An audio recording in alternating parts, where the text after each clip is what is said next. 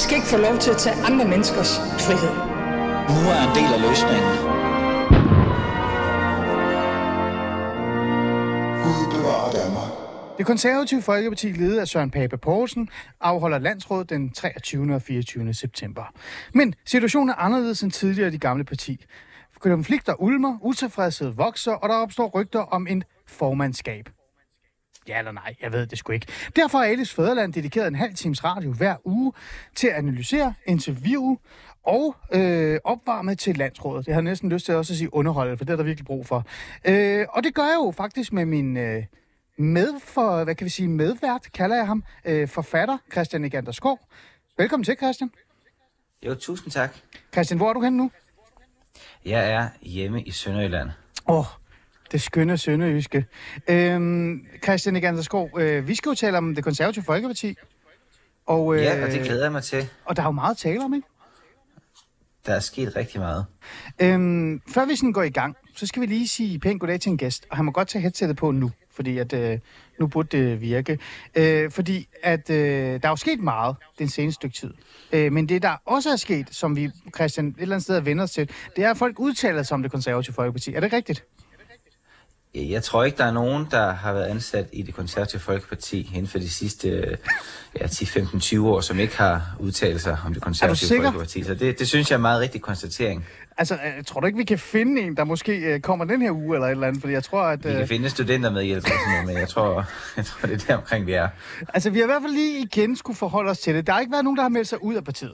Eller, det ved jeg jo ikke. Det kan jeg jo spørge min gæst lige om lidt, når jeg sætter over på, hvem det er.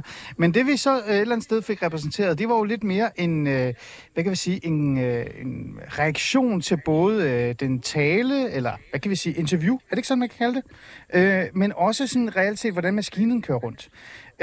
En af dem, som har udtalt sig, det er ham, der sidder i studiet, Anders Fransen. Velkommen til. Takker. Anders Fransen, øh, vi skal jo lige have nogle kasketter på. Ja. Så skal vi vide, hvorfor du overhovedet udtaler dig, ikke? Øh, har du meldt dig ind i Moderaterne først og fremmest? Det er det første spørgsmål, jeg at spørge dig om. Det har jeg helt bestemt ikke. Jeg er ikke medlem af noget øh, parti. Du har ikke... har arbejdet for, øh, for konservative øh, tidligere, og har også arbejdet øh, for, øh, som særlig rådgiver for nogle af de konservative øh, ministre i den gamle VK-regering. Okay, så du har været øh, særlig rådgiver, øh, og du har siddet i maskineriet. Hvad var det for nogle, øh, hvad, hvad var det for nogle minister, du var rådgiver for? Jeg arbejdede for øh, Conny Hedegaard og øh, for Charlotte Sahl Madsen, som var videnskabsminister. Godt, så er det på plads. Grunden til, at jeg spurgte dig om det der med Moderaterne, det er jo fordi, det nærmest det er jo sådan en tendens, ikke? Enten har man været medarbejder, eller medarbejder, eller også har man meldt sig ud. Du har været i maskineriet. Øhm, hvorfor udtaler du dig overhovedet om det konservative folkeparti? Jamen, jeg synes jo faktisk også, at jeg udtalte mig om noget af den kritik, der var blevet rettet mod øh, det konservative øh, Folkeparti. Så det var egentlig mere det, der var mit, øh, mit tema. Jeg var egentlig ikke inde i sådan dissekeringer af, hvad der er gået rigtigt og forkert, men egentlig kun på baggrund af de udmeldelser, øh, der har været, og udmeldinger øh, fra, fra nogle af de tidligere, øh, den tidligere partiformand og, og tidligere generalsekretær, øh, så var det egentlig det, jeg, jeg kommenterede på. Øhm, hvad er det så, du synes, der altså den kritik, der er kommet, som er, hvad kan vi sige, øh, mærkelig eller forkert, eller det, det får du lov til at stå på. Jamen, jeg, altså, jeg tror grundlæggende, jeg synes, at kritikken, som har gået meget på, at man skulle være gået med i regering, at det var en fejl efter valget, det kan man sådan set godt mene øh, som konservativ, at man skulle have søgt et samarbejde ind over midten. Det vil der ikke som sådan være noget ukonservativt i, men jeg synes ikke, at man kan rejse det som en principiel kritik øh, mod et konservativt folkeparti, der i 120 år har betragtet det som en af sine væsentligste opgaver at, øh, at kæmpe mod øh, Socialdemokratiet, at de ikke går med i en, øh, i en regering. Jeg kan også sige, jeg synes ikke, at der er ikke noget, der tilsiger, at det havde været en stor succes øh, for konservative at træde med ind i den øh, regering. Der er ikke nogen af de andre partier, der er i den, der sådan har haft en, en Nej. massiv opblomstring i, i meningsmålingerne. Og jeg tror også, det havde svedet meget til partiet i forhold til bagland og så videre, hvis man efter valget havde lavet et, et kursskifte på det område. Man kan i hvert fald huske i 2011 ved valget, ja. der hvor Lars Barfod lavede et håndtryk med Margrethe Vestager Åh, Gud, ja. hen over midten, øh, for ligesom at signalere, at det var den vej, man, man gerne ville gå. Og det gjorde han jo immer væk før valget, og det var altså ikke noget, der gav en, en voldsom positiv respons hos, hos vælgerne. Mm. Så det forhold, at man skulle have gjort det efter et valg, mens man havde sagt det stik modsat i valgkampen, det, det synes jeg er en, en, en underlig analyse og også kritik. Så har der været nogle andre ting. Øh, der var også det her forhold omkring det, øh, at man var blevet et mere nationalkonservativt parti. Nogle af de ting, der blev bragt frem, øh, var, at man ikke støttede forbuddet mod øh, koranskændinger og, og andre religiøse ja. symboler. Og det kan man sådan set også godt mene, synes jeg, som konservativ, at, at man skulle støtte det. Det kan godt rummes inden for, for ideologien. Men jeg synes ikke, det er forkert at sige, at det synspunkt, man sådan set har haft de sidste øh, fem år siden øh, blasfemiparagrafen blev afskaffet, at, at der er noget forkert i at, at holde fast i det. Mm. Men Anders, hvis det ikke øh, giver mening, eller i hvert fald ikke det, man burde øh, vende en kritik øh, imod konservative folkeparti og som bagfor, altså det ikke, hvis det ikke er det, hvad, hvad er det så, altså med din baggrund i partiet, du har jo siddet der og kunne mærke, hvordan nogle gange det har trykket, øh, hvor kommer den her kritik så fra? Hvad handler den egentlig så om? Altså er det gamle... Altså, jeg ved det ikke. Øh, personlige sager? Er det øh, træthed? Hvad er det, der gør det? Jeg tror, der kan selvfølgelig altså, øh, der er jo ikke nogen tvivl om, nu nævnte jeg Lars Barfods håndtryk med Margrethe Vestager. Det er nok en linje, han har ønsket i højere grad, og derfor kan det selvfølgelig konkret øh, frustrere ham måske, at man ikke har søgt det samarbejde, hvis muligheden øh, opstod hen over midten. Ja. Men derudover så tror jeg, at noget af den kritik, der er, det er jo helt naturligt. Hvis man har haft et, et dårligt valg, så kommer der altid noget efterrationalisering. Så tror jeg også, at fordi det gik så godt i så lang en periode op til folketingsvalg, jamen så efterlader det selvfølgelig man var så tæt på målet med rent faktisk at få forløst det, man håbede, man gerne ville, og det, det lykkedes så ikke, og, og, og det, det smuldrede under valgkampen. Det giver selvfølgelig frustration, og det er egentlig ikke underligt, synes jeg, at det gør det i et parti med et, et levende medlemsdemokrati, og folk, der, der brænder for sagen. Selvfølgelig ærger de sig over det, selvfølgelig er der, er der frustrationer. Det synes jeg egentlig ikke, der er noget, noget underligt i. Mm. Jeg synes så faktisk, at det er jo ikke fordi i den her periode, efter folketingsvalget, at folk sådan har stået derude og væsset høtyvene i, uh, i lange baner. Uh, så, så på den måde synes jeg egentlig, at der stadigvæk er en vis ro og uh, opbakning, ser det ud til, i Folketingsgruppen, og et langt stykke også ind i baglandet til Søren uh, Pape, og det var der også i forretningsudvalget, han havde møde. Ja, men er det så sådan lidt oplæst, det hele, Anders? Altså sådan, øh, jeg tænker, øh, historisk set, så er det jo ikke første gang, at konflikter og det konservative folkeparti lige pludselig bare fylder alt, ikke? Og det nærmest virker, som om det hele brænder sammen. Er det her sådan et, øh, et, et øh, er det for oplæst af medierne, eller er andre personer inde i partiet? Jamen, jeg tror, det er klart, det giver nogle bølgeskvulp, når en tidligere partiformand, når tidligere partisekretær enten melder sig ud, eller melder klart ud om, at de synes, man skulle have gjort noget andet. Ja. Det vil det give et hvilken som helst øh, parti, så, okay. så naturligt giver det noget, noget medieopmærksomhed, og der har jo også været internt i partiet øh, en, en efterrationalisering af, øh, hvordan skulle man have gjort de her ting. Det er jo nogle af de øh, ting, øh, ja. Søren Pape også øh, øh, sætter ord på i sit, sit interview. Det gør han, Selvfølgelig ja. har man været vidne om, at, at der har været øh, frustrationerne, og der har jo også været en masse sager, hvor man kan sige, altså, se det bagspejlet, så vil man nok gerne have gjort noget andet end det, man gjorde. Øh, men men ja. livet er jo ligesom noget, der, der lever forlæns. ja, men, men der er jo alligevel sådan en fortælling inde i det konservative Folkeparti, og, og især hos dem, som er tæt på Søren Pape Poulsen, men også støtter dem, øh, der, der har den her vinkel, der hedder, at det er øh, medieopfundet. At det er hets nærmest udefra. Man har først kørt på Søren Pape Poulsen som person, og efterfølgende så har man købt ind i en dagsorden, som meget få, de bruger meget, de bruger meget tid på at sige, det er få mennesker, der er imod Søren Pape Poulsen. Så kan der, kan der være noget om det, når du siger, du kan ikke rigtig se, øh, når du taler med nogen måske, der er så stort et øh, problem i baglandet? Altså, det er jo noget af det, som landsproget også øh, bliver en lakmustest på, når, øh, når man kommer til det. Ja. Men, men jeg synes jo ikke, det er sådan, at øh, medierne øh, flyder over med debatindlæg fra, fra utilfredse øh, Ej, det kreds, ikke, kredsformænd eller, eller lignende. Så på den måde har de selvfølgelig en, en pointe i det så tror jeg da heller ikke, man skal se sig ud af, at selvfølgelig er der mange, der har en ærgerelse øh, over, at, at valget gik, som det gik. Det næste punkt i det, det er så, hvilke konsekvenser synes man, der skal tages af det? Synes man, at det var ærgerligt, nu må man genopbygge, eller synes man, der skal ske noget fundamentalt anderledes? Jeg tror mm. ikke, der er så mange, der egentlig... Der er jo ikke så mange, der stempler ind i den debat om, at, øh, at der skal ske noget, noget fundamentalt anderledes, men jeg tror, der alle har et ønske om, at partiet får, øh, får genopfundet sig selv og får fundet et passende leje øh, og være et, øh, et parti i, i blå blok. Og der ligger man nok lidt under nu, end, end det niveau, man gerne vil have. Mm. Øh, Anders, øh, som sagt, du har jo været maskinrummet i, øh, i det her parti. Øh, du har været rådgiver for profileret minister, men desuden der var du også, øh, som jeg kan læse i Berlingskes øh, øh hvad hedder det, interview af dig, øh, fra 2002 til 2006 en del af det konservative pressetjeneste. Øh, Derfor så kan jeg ikke lade være med, at nu når jeg har dig, og så spørge sådan lidt. En af de ting, øh, nogen har peget på, sådan som mig, er også, at maskineriet omkring Søren Pape Poulsen har været for dårlig. Det er også en af grundene til, det er stukket af. Vi, der er jo ingen af os, jeg tror ikke, Gander Skov, nu siger han ikke noget, fordi jeg har slukket for ham, men øh, både Gander Skov og mig og mange andre, vi kan jo ikke glemme nogle af de scener, der var op til Folketingsvalget, og det der med, at de står og leger kaptajn, ikke? Udenfor, hvor var det, det var? Øh, de stod udenfor. Det var ude ved kastellet. Uden for kastellet, ja. Øh, hans øh, håndtering af selve sagen i forhold til hans eget personlige liv, men også bare selve valgkampen. Hele det her, jeg vil være statsminister. Øh, men dit øh, er faglige viden omkring det her. Kan man ikke sætte sig ned og så sige, at Søren Pape Borgsen er endt her, fordi maskineriet omkring ham har fejlet? Jeg synes, der er noget i den tankerække, som er, er helt ejendomlig, fordi hvad vil man med den overvejelse og den konklusion? Altså en partileder sætter det hold, han gerne vil have rundt omkring sig. Og for den sags skyld kan en partileder ansætte altså, Hvilken sin, sin nabo eller sin øh, hundepasser, eller hvad man har lyst til, hvis det er dem, han synes giver den rigtige rådgivning i forhold til øh, det, man gerne vil opnå, som giver ro, som giver sikkerhed, som giver en følelse af loyalitet og alle de ting. Så jeg synes, og, og hvad er det, man egentlig, man kan da godt sidde og lave den analyse. Jeg synes to ting i det. For det første, så synes jeg altid, at sejre og nederlag tilfalder politikerne. Sejrene tilfalder ikke rådgiverne, det gør nederlagene så øh, heller ikke. De tilfalder øh, begge dele øh, mm. politikerne. Sådan skal det blive ved med at være.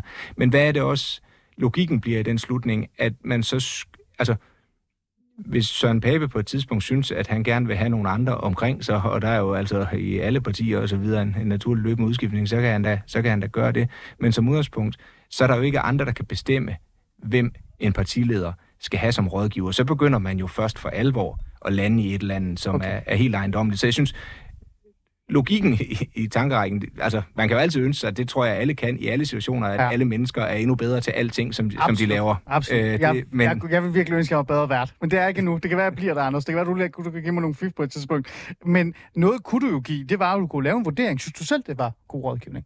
Synes du selv, det var mega fedt at stå i kastellet og og stige ud i det blå, og ikke at være forberedt på, at der kunne komme Samsons øh, for eksempel spørgsmål? Synes du selv, det var rigtig godt også? Det er så at sige, at jeg er statsministerkandidat, og så efterfølgende fuldstændig fald om. Hvis man tager det med statsministerkandidat, så vil jeg sige, der hvor konservative var, fordi der i baglandet og i partiet traditionelt altid har været en opfattelse af, det var der også i den tid, da jeg arbejdede, at man skulle ligge på omkring 15 procent. Det var sådan partiets selvforståelse. Ja. Det var det acceptable niveau. Så kunne du gå lidt op og lidt ned, men det var det omkring. Man skulle ligge på de 15. Ja, det kan det var også sådan øh, øh, øh, benchmarket, om man, om man så må sige. Ja. Da Søren Pape begynder at komme op over det, så mener jeg, at så er det meget svært for ham ikke at sige, at han vil være øh, statsministerkandidat. Jeg tror også, man skal huske, at der er et bagtæppe på det tidspunkt af, at øh, Christian Thulesen Dahl i Dansk Folkeparti havde fået meget kritik, for at han ligesom var vedet fra magten, øh, da den muligvis jo, jo. spillede ham i jo. Så jeg tror også, der, der må man også være for, føle sig forpligtet til at tage et ansvar, og der vil også være et bagland, der havde rejst en kritik, Hvis han ikke havde gjort hvis det. han ikke havde gjort det. Ja. Ja. Så det mener jeg sådan set er en bundet opgave. Det er lidt det samme som at give en rabiner en, en skinkesandwich og en ostesandwich og sige, at han selv kan vælge, hvad for en han Fair vil nok. Det kan han ikke. Fair nok. Så, så den del af det, synes Det jeg, ikke gøre. det, det skridt måtte man tage. Ja. Ja. Så kan man diskutere noget af... Ja. Øh, Men hvad så med alt det formlen. andet? Så er der øh. Forberedelserne, øh, øh, håndtering af de pressesager, der kom, håndtering af den personlige sag, der var øh, med hans tidligere forlovede, eller gift, han faktisk, han faktisk blev gift jo med, med manden. Øh, alle de ting. Der er mange ting omkring persons... Jo, jo, men, som, Anders, men, men, i forhold, selv sidemaskinen. Hvad ja, du? men, men i forhold til, hvis du tager sådan noget som øh, pressemødet ude på, øh, på Kastellet, ja. altså der er det jo også lidt sjovt, der står han jo i bund og grund sammen med Jakob Ellemann, hvor man i mange år altid har haft en højt besungne fortælling øh, om den virkelig effektive liberale spinmaskine og venstre spinmaskine, Ja, maskinen den brød også gang. sammen. Det vil og, og, og der må man jo så sige, at det kan jo ikke passe, at de kan stå ved siden af hinanden, og den ene kan være rigtig god, og den anden kan være rigtig dårlig. Når det så er sagt, så er vi jo enige i, at øh, der var masser af lortesager, der var masser af sager, øh, man skulle have håndteret øh, Mm. anderledes. Øh, jeg tror, hele forløbet med øh, Søren Papes øh, tidligere ægtefælle Ja. osv., ville man også gerne have håndteret anderledes. Jeg tror også, med de ting, der handler meget om ens personlige forhold, Ja, der de er, det altid også, svære. de er altid, altid svære, og det er altid et, et rum, som det også som rådgiver er noget, der er sværere at, øh, Absolut, at komme ind i. Absolut. Og jeg er jo en af dem, der faktisk også sagde, at, at på et tidspunkt så virkede det også nærmest som hets. Og så er jeg ligeglad med, om, om øh, hvordan det er. For jeg synes faktisk, der blev, gik meget sladderblad journalistik i det. Men jeg kunne ikke bare lade være med at sidde og tænke, du har jo selv siddet i situationen, hvad du selv vil give en vurdering af det. Øh, lad, det ligge. lad os lige øh, Men, få men jeg tror også, der er, man ved jo heller ikke, hvad der er givet af råd. Nej, og i sidste nej. ende er det altid den, der skal ud og stå foran pressen og udtale sig om det, der skal vurdere, hvad man gerne vil, øh, vil gøre. Ja. Ja. Så, og jeg, man må jo antage, og det antager jeg helt sikkert, Ja. ja. Søren Pape har sat det hold om sig, han gerne vil have. Mm. Og det er altså en partiformand, der skal sætte det hold. Ja. Ja, og det er selvfølgelig rigtigt. Han har selv valgt dem. Øh, Egander Skov, øh, du er stadig med. Jeg har bare slukket for dig, fordi at, øh, jeg tog mig interviewet. Ikke? Øh, nogle tanker omkring det, Anders siger her kort, før vi går videre? Ja, men jeg synes, det er meget interessant. Altså, sådan som jeg forstår Anders Fransens øh, opsummering af den her sag, så er det også, at der ligger, og det tror jeg nok, at jeg grundlæggende er enig med ham i, også en nemhed i den kritik, der har været fra nogen af kanter i det konservative Folkeparti mod Søren Pape. Det har simpelthen været for nemt at sige, at han lavede en kæmpe fejl, når han ikke gik med i regeringen. Det er, det er for nemt at sige, at det er en kæmpe fejl, at det konservative Folkeparti ikke er moderaterne, men netop det konservative Folkeparti. Og dermed har man jo ikke sagt, at der ikke er noget at kritisere Søren Pape for, eller kritisere linjen for, eller at der ikke er en, øh, en krise eller noget, der ligner i det konservative Folkeparti. Men jeg tror, at det er meget, meget vigtigt mm. at følge den her linje, som Anders Fransen lægger op til, og holde tungen lige i munden, når vi taler om Hvor, de hvorfor ting. er det det? Hvorfor er det det? Hvorfor er det vigtigt? Ja, for ellers så ender vi med en øh, kritik, som ikke afspejler øh, den virkelighed, der er i det konservative Folkeparti. Og så ender man måske bare med at bære ved til bålet, i stedet for at lave en analyse af de øh, konfliktlinjer, som rent faktisk er i partiet, og som er interessante nok i sig selv. Okay. Okay, jamen, det giver god mening. Det giver god mening. Øh, jeg vil bare lige have, have dine refleksioner. Vi skal, vi, har, vi skal jo tale om noget andet, øh, udover Anders Fransen. Nu sidder han her, fordi at nu er han her, så meget jeg må ikke gå. Anders, nu er du her. Øh, så du skal reflektere lidt med os. Øh, det var det, vi havde. Men der er også sket noget andet, ikke Anders Skov. Fordi, øh, som Anders også nævner, så har Søren Pape Poulsen sagt noget. Øh, hvad er det, han har Ja. sagt? Hvad er det, der er sket? Jamen, Søren Pape har været i, øh, i fjernsynet. Han har lyttet til mit råd, i, øh, ikke Anders Skov. Han har sagt noget. I, i rigtig lang tid. Ja. Og, ja, og øhm, jamen, det gjorde han jo allerede tidligere. For, øh, før det, der blev han jo løbet op af nogle journalister og forholdt sig til noget af kritikken, men nu var han faktisk i fjernsynet og har reflekteret over valgkampen først og fremmest, og så har han også lagt op til, at han vil fortælle lidt om, hvorfor det konservative Folkeparti eksisterer, hvorfor der er behov for et konservativt parti, Ja. også i øh, fremtiden. Og det gjorde han i 21 søndag i, øh, i lidt over 20 minutter. Mm. Og det er jo en stor ting i forhold til, til hele den her spørgsmål om det konservative Folkepartis øh, aktuelle vanskeligheder. Ja, absolut. Øh, Især når man også tænker på, at der har været meget stille fra hans øh, side. Øh, Egander Skov, øh, før jeg begynder at få Anders til at analysere, hvad der er sket, så vil jeg gerne lige høre, hvad synes du egentlig øh, om interviewet? Hvad ved du egentlig mærke i? Der er flere ting. Øhm, på den ene side, så må man sige, at øh, jeg tror, det har en værdi i sig selv, at øh, Søren Pape trådte frem af skyggerne. Mm. Man fik ham at se. Og han øh, lykkedes også for så vidt med at øh, reflektere over valgkampen. Han fik kommunikeret en eller anden form for ydmyghed og fejlbarlighed. Og han fik også, måske Y- ikke helt nok, men- Egander? Undskyld, ja, det vil jeg hvordan? sige, en ydmyghed. Noget af det, som Søren Pape blev kritiseret for efter valgkampen, det var det her med, at øh, det til synligheden virkede, som om han ikke var i stand til at indse, at det hele var gået i skud og mudder. Ah. Og at der er det ikoniske klip, det er naturligvis fra hans optræden på valgaftenen, hvor han bliver forholdt det her øh, Ja. budskab med, om han ikke burde være trådt af. Så der var sådan, øh, og hvis man så kombinerer det med, med hele den her ekstatiske dyrkelse af Pape Power, jamen så, så bredte der sig sådan et billede af en mand, som var kommet lige højt nok op på pedestalen, og som ikke længere var i stand til at indse sin egen fejl. Og der har man været interesseret i fra det konservative Folkeparti's side at vende den fortælling 180 grader om, at her er faktisk et menneske, som kan reflektere over et nederlag, og som erkender, at der var et nederlag, og så som er videre, parat til at, at rykke videre mm. til, noget, til noget nyt. Okay. Og, og det, det var det sidste, det var, jeg bliver nødt til at sige det her, det var det Ja. sidste, det var, at han fik peget frem mod det nye, der så kom. Og så er spørgsmålet så, om han fik gjort det nok, om forholdet var det rette mellem refleksionen og det, der pegede fremad. Og det har der været en hel del diskussion af efterfølgende, men, mm.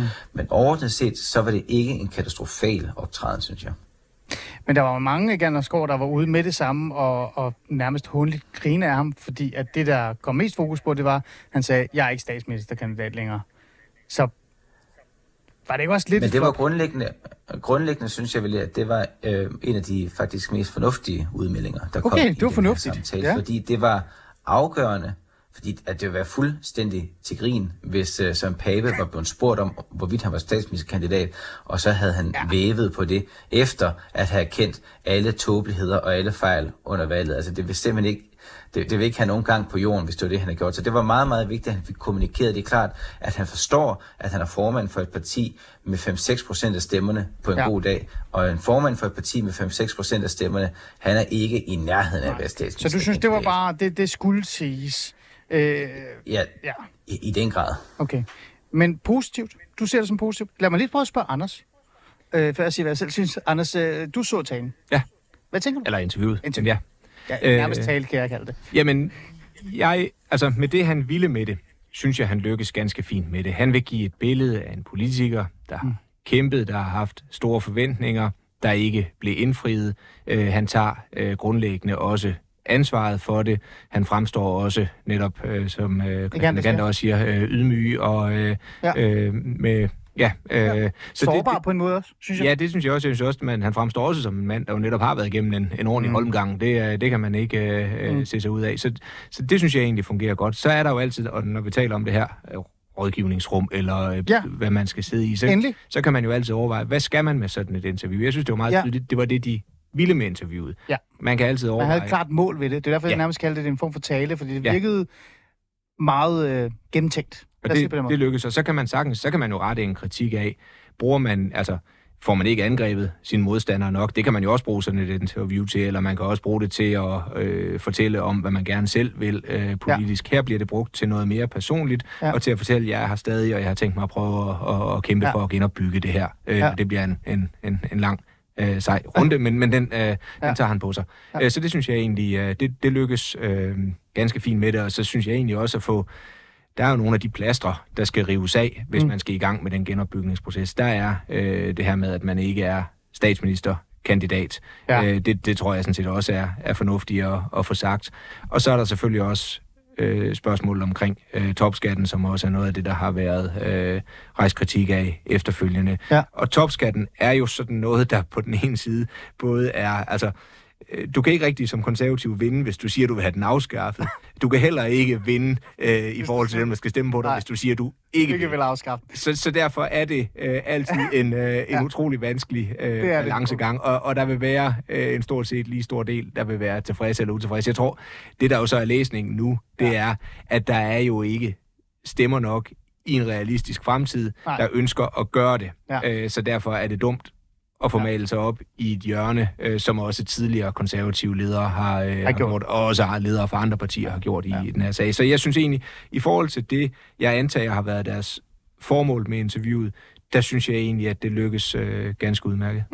En af de andre ting, øh, Ganderskov, jeg også øh, lagde mærke til, det var, at der blev også forsøgt at, at male det her billede af, igen som jeg siger, at det er få, øh, der har skabt ballade, og der er ro. Øh, jeg ved, du har været ude og tale med de unge, ikke Gander?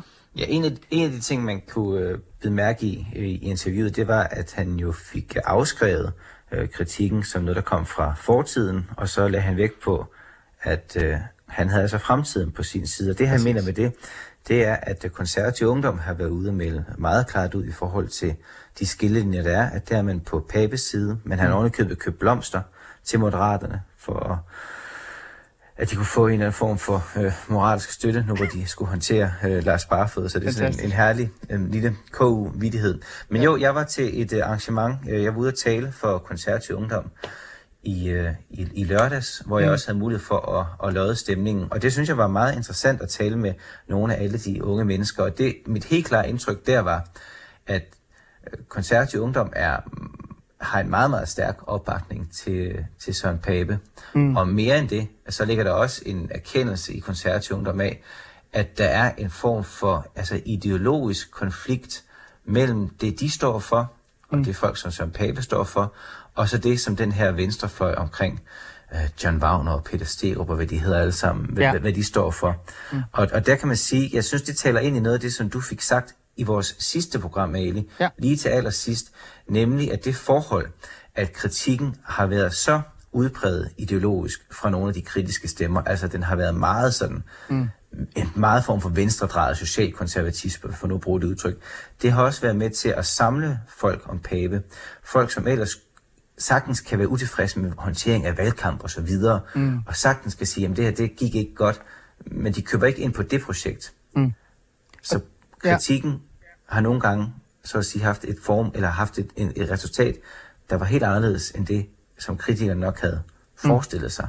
Og det er jo en af de ting, som jeg synes, der er interessant også at konkludere, eller i hvert fald begynde at, at forholde sig til. Øh, jeg kan læse øh, rigtig mange politiske kommentatorer derude øh, spekulerer i nye kandidater, formandskandidater, og der er nogen, der endda siger, at Pape skal gå af, og der er kaos nærmest i baglandet. Men Anders, hvis jeg kigger på dig i forhold til det her, men igen også siger, jeg kunne ikke lade være med at tænke, at det her kan også have styrket partiet, og i hvert fald dem omkring Søren Pape, og dem, der reelt set har den samme vision som ham, fordi når folk kommer udefra og udfordrer med deres præmisser og deres ideologi, som er det modsatte, så kan det jo også samle. Altså, historisk set, nu ved jeg ikke, hvor meget, øh, ærligt talt, har du været med om konservativ ungdom, eller jeg ved det jo ikke, Anders. Nej, det har jeg ikke. Okay. Men, men konservativ ungdom har jo ikke altid været stor fan af Søren Pape Poulsen. Lad os sige det på den måde, ikke? Øh, men lige pludselig så står man samlet om det her. Kan der også være noget om det? Er det noget, du måske også har oplevet igennem øh, din tid øh, i, i det her politiske arbejde?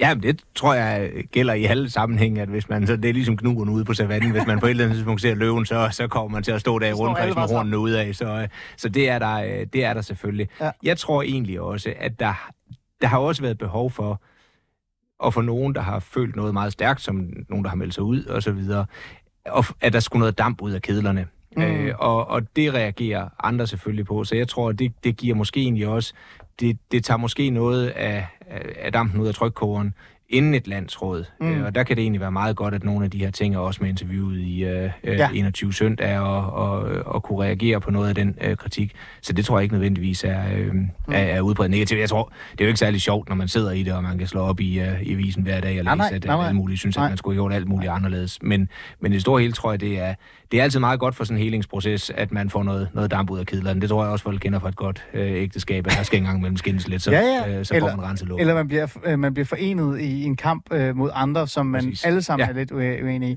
Men altså, det ændrer jo ikke på Egander Skov. Jo, der har været en god, øh, et godt interview med Søren Pape Poulsen. Han har udtalt sig. Han har, han er begyndt at få rigtig mange bag sig. De unge, men også øh, bare generelt øh, de andre velforeninger osv. osv. Så vidt jeg forstår, i forhold til de kilder, jeg har talt med, så er der ikke særlig mange, der har tænkt sig at udfordre ham. Øh, men men øh, Pernille Weiss er der jo stadigvæk. Og jeg tænker, Anders han markerer også nu, han har også noget, han også tænker, der er noget med. Men, men Pernille Weiss er lige øh, rundt om hjørnet, øh, Egander. Det hele er jo ikke øh, super godt endnu, vel? Nej, der kommer til at være et enkelt skår i glæden eller to til landsrådet, men jeg tror, når det handler om Søren Papes udfordringer, så handler det ikke længere om landsrådet. Så Nej, handler det om præcis. al den tid, der kommer bagefter. Altså hans udfordringer er på ja. længere sigt. Fordi jeg selvom at du var så flink at kalde det for et godt interview, og jeg også gav det noget ros, Ja. så viste det altså også nogle af de begrænsninger, de lader Mm. til, Søren Pape har. Altså i forhold til det her, som sagt med at pege fremad mod de nye idéer, Ja. som partiet øh, angiveligt skulle have, Ja. ja. jamen øh, så var der meget lidt af det, og det var relativt svagt, det han sagde. Han talte i soundbites, brugte de samme ord igen og igen. Det virkede... Jeg har jo været øh, eksaminator mange gange i øh, mit øh, civile job, Ja. og det indtryk, man fik, det var ligesom, når en studerende ikke har læst op på sin, øh, sin lektier. Og så på den måde var det jo ikke meget overbevisende. Så der er altså okay. stadigvæk nogle ting der, som øh, på længere sigt nok er et problem. Så det er stadigvæk sådan, at han har fået en, han har fået en ekstra chance, tror jeg. Mm. Men, øh, men det er ikke sådan, at han sidder... Det er, det er jo ikke, der er ingen, der er partiformand for evigt. Nej, det er der ikke, og han er jo snart rundet 10 år, eller måske endda mere. Anders, du markerede kort. Ja, men det var egentlig kun, øh, vi har også talt meget ind i, hvad skal man gøre for, at der er ro i øh, baglandet, Ja. og dem, der er medlemmer af Præcis. det konservative folkeparti. Der, hvor den store kamp jo skal stå, hvis Pape skal genrejse det, ja. det er jo i forhold til den brede vælgerbefolkning. Ja. Ja, men absolut, absolut. Øh, og, og det er jo så tilbage til det med visionerne, ikke? Øh, hvad vil man fremadrettet? Jeg ved, partiet har noget familiepolitik, øh, værdipolitik på vej, øh, men er det så Søren Pape, der skal stå i spidsen for det? Øh, det virker i hvert fald som om, det er Mette Abelgaard, der skal stå i spidsen for det. Men det er en anden øh, snak. Øh, her til sidst, øh, så er vi over i vores Pape-batteri. Ikke Anders Skov? Vi plejer at give sådan noget øh, power. Han har jo den her Pape-power. Vi plejer at give ham noget energi. Øh, hvad synes du, Egander, øh, den her uge? Hvor er vi henne? Ja, man må sige, at det er gået en lille smule frem for ham. Men det er jo ikke sådan, at han strutter af energi. Altså, han sad og slog sig selv i hovedet med en skovl i 20 minutter i det interview. Fine så han fik tre sidste gang. Ja. Så jeg synes, jeg synes, nu siger vi, at det er 3,5. 3,5. Det er sådan 3,5 ja. Batteri. Ja. Ja, Ja. Det, det, vil jeg sige. ja. Altså, jeg vil, jeg, vil, jeg vil faktisk gerne råbe op på 4, for det virker som om, at han er den der bølge der. Altså, han, han druknede ikke. Han svømmede elegant over den. Det kan godt være, der er en tsunami på vej, men, men det virker som om, at den er, den er på plads. Anders, hvad vil du give ham ud af 5? Eller også er det 6 ud af 6, tror jeg. Det har jeg simpelthen ikke overvejet. Det er, jeg, jeg synes, det, det, det er gået fremad øh, okay. i, i forhold til, øh, til, til tidligere. Okay. Øh, i, i den. Det, det er gået fremad. Øh, Anders Fransen, en fornøjelse at have dig i studiet. Du er jo øh, med som øh, tidligere øh, medarbejder og rådgiver og ikke andet. Det er derfor, jeg ikke har sagt, hvad du ellers laver i dag. Men tak, fordi du kom og, og hjælper os med den her lille analyse. Egander Skov, en fornøjelse, som altid. I lige måde. Øh, og til jer lyttere, tusind tak, fordi I lytter med. Og i øvrigt tak for ros til mig og Egander Skov, som øh, til jer, der mener, at vi er det perfekte par, fordi vi er sådan ligesom to klovne, øh, der kan støtte hinanden. Det er vi meget øh, glade for. Bliv endelig med med at give os ros. Er det ikke rigtigt, Egander? Jo, jeg elsker ros, især når det inkluderer at blive kaldt en klog.